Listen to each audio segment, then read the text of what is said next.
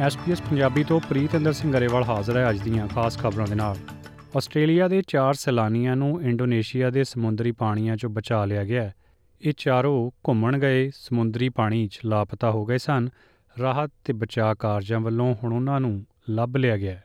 ਚਾਰਾਂ 'ਚੋਂ ਇੱਕ ਈਲੀਅਟ ਫੁੱਟ ਦੇ ਪਿਤਾ ਪੀਟਰ ਨੇ ਇਸ ਪਿੱਛੋਂ ਸੁੱਖ ਦਾ ਸਾਹ ਲਿਆ you know, for the last two days I've been optimistic, you know, thinking I know they're good water people and, you know, it's the water's nice and calm there. It's not the ocean, it's in the seas there and um, the water's nice and warm.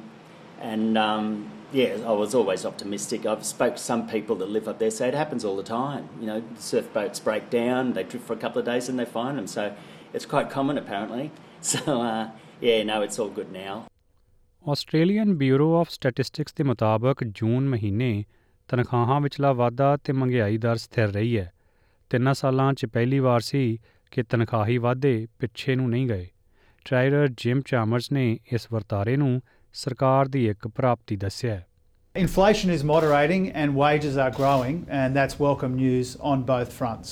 A central part of the Albanese government's plan to help alleviate these cost of living pressures is to get wages moving again, and all indications is that they are. Uh, what we're seeing in our economy is much stronger wages growth than people were accustomed to during a decade of deliberate wage stagnation under our predecessors. ਇੱਕ ਵਿਅਕਤੀ ਜਿਸ ਨੇ ਅੱਜ Sydney airport ਤੇ ਕਮਲ ਪਾਈ ਰੱਖਿਆ ਹੈ, ਇਸ ਵੇਲੇ ਪੁਲਿਸ ਹਿਰਾਸਤ 'ਚ ਹੈ ਉਸ ਉੱਤੇ ਮਲੇਸ਼ੀਅਨ 에ਅਰਲਾਈਨਸ ਦੇ ਜਹਾਜ਼ ਵਿੱਚ ਆਪਣੇ ਕੋਲ ਧਮਾਕਾਖੇਜ ਸਮੱਗਰੀ ਹੋਣ ਦੇ ਝੂਠੇ ਦਾਅਵੇ ਤੇ ਕੈਬਨ ਕਰੂ ਦੀ ਗੱਲ ਨਾ ਮੰਨਣ ਦੇ ਦੋਸ਼ ਲਾਏ ਗਏ ਨੇ ਪੁਲਿਸ ਮੁਤਾਬਕ ਕੈਨਬਰਾ ਦੇ ਇਸ ਵਿਅਕਤੀ ਦਾ ਨਾਮ ਮੁਹੰਮਦ ਆਰਿਫ ਹੈ ਤੇ ਉਹਦਾ ਮਾਨਸਿਕ ਸੰਤੁਲਨ ਠੀਕ ਨਹੀਂ ਦੱਸਿਆ ਜਾ ਰਿਹਾ ਉਕਤ ਜਹਾਜ਼ ਵਿਚਲੇ ਕੁਝ ਯਾਤਰੀਆਂ ਨੇ ਹੋਈ ਖੱਜਲ ਖਰਾਬੀ ਪਿੱਛੋਂ ਇਹ ਬਿਆਨ ਦਿੱਤੇ ਨੇ We hope so that the same situation will not repeat again. If you ask me, it is very stressful, and uh, I, I don't know. Now we are just we just want to go home. We just want to go home back to Malaysia. I'm really scared to go back on the flight. It's like a phobia for me.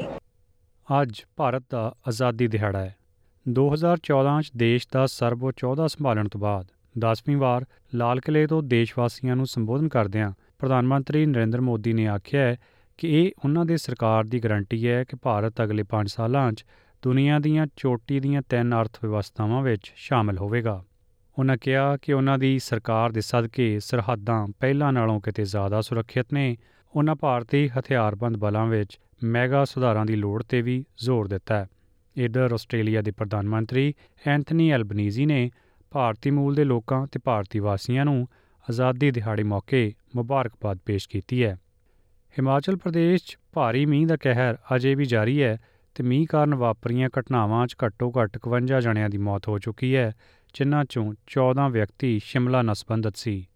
Solan ਤੇ ਮੰਡੀ ਜ਼ਿਲ੍ਹੇ 'ਚ ਦੋ ਪਰਿਵਾਰਾਂ ਦੇ 7-7 ਜੀ ਹਲਾਕ ਹੋਏ ਨੇ।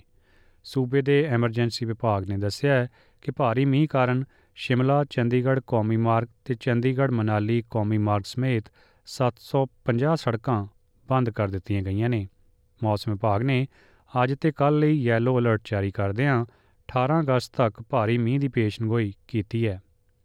ਔਰਤਾਂ ਦੇ ਵਿਸ਼ਵ ਕੱਪ ਵਿੱਚ ਆਸਟ੍ਰੇਲੀਆ ਕੱਲ ਜਾਣੀ ਕਿ ਬੁੱਧਵਾਰ ਨੂੰ ਸਿਡਨੀ ਵਿੱਚ ਹੋਣ ਵਾਲੇ ਸੈਮੀਫਾਈਨਲ ਮੁਕਾਬਲੇ 'ਚ ਇੰਗਲੈਂਡ ਨਾਲ ਭਿੜੇਗਾ ਆਸਟ੍ਰੇਲੀਆ ਨੇ ਫਰਾਂਸ ਨੂੰ ਹਰਾ ਕੇ ਪਹਿਲੀ ਵਾਰ ਔਰਤਾਂ ਦੇ ਵਿਸ਼ਵ ਕੱਪ ਫੁੱਟਬਾਲ ਮੁਕਾਬਲੇ ਦੇ ਸੈਮੀਫਾਈਨਲ 'ਚ ਕਦਮ ਰੱਖਿਆ ਹੈ। ਦੋਵੇਂ ਟੀਮਾਂ ਨਿਰਧਾਰਤ ਸਮੇਂ ਤੇ ਵਾਧੂ ਸਮੇਂ ਤੱਕ ਗੋਲ ਰਹਿਤ ਬਰਾਬਰੀ ਤੇ ਸਨ, ਜਿਸ ਮਗਰੋਂ ਪੈਨਲਟੀ ਸ਼ੂਟਆਊਟ ਦੀ ਮਦਦ ਲੈਣੀ ਪਈ ਸੀ। ਏਸ਼ੀਅਨ ਚੈਂਪੀਅਨਸ ਟਰਾਫੀ ਵਿੱਚ ਮਿਲੀ ਖਿਤਾਬੀ ਜਿੱਤ ਸਦਕਾ ਭਾਰਤ ਐਫਆਈਐਚ ਦਰਜਾਬੰਦੀ 'ਚ ਤੀਜੇ ਸਥਾਨ ਤੇ ਪੁੱਜ ਗਿਆ ਏਸ਼ੀਆਈ ਖੇਡਾਂ ਤੋਂ ਪਹਿਲਾਂ ਦਰਜਾਬੰਦੀ ਵਿੱਚ ਉਛਾਲ ਨਾਲ ਭਾਰਤੀ ਹਾਕੀ ਟੀਮ ਨੂੰ ਵੱਡਾ ਹੁਲਾਰਾ ਮਿਲੇਗਾ। ਤੀਜੇ ਸਥਾਨ ਤੇ ਕਾਬਜ਼ ਭਾਰਤ ਦੇ 2771 ਅੰਕ ਨੇ। ਨੈਦਰਲੈਂਡਸ 3095 ਅੰਕਾਂ ਨਾਲ ਪਹਿਲੇ ਉੱਤੇ ਤੇ ਬੈਲਜੀਅਮ 2917 ਨੁਕਤਿਆਂ ਨਾਲ ਦੂਜੀ ਥਾਂ ਤੇ ਹੈ। ਐਫਆਈਐਚ ਦਰਜਾਬੰਦੀ 'ਚ ਸਾਲ 2021 ਮਗਰੋਂ ਇਹ ਦੂਜੀ ਵਾਰ ਹੈ, ਜਦੋਂ ਭਾਰਤ ਤੀਜੇ ਸਥਾਨ ਤੇ ਪਹੁੰਚਿਆ ਹੈ। ਹਰਮਨਪ੍ਰੀਤ ਸਿੰਘ ਦੀ ਅਗਵਾਈ ਵਾਲੀ ਮਰਦਾਂ ਦੀ ਹਾਕੀ ਟੀਮ ਨੇ ਲੰਘੇ ਦਿਨ ਮਲੇਸ਼ੀਆ ਨੂੰ 4-3 ਹਰਾ ਕੇ ਏਸ਼ੀਅਨ ਚੈਂਪੀਅਨਸ ਟਰਾਫੀ ਦਾ ਖਿਤਾਬ ਜਿੱਤਿਆ ਸੀ।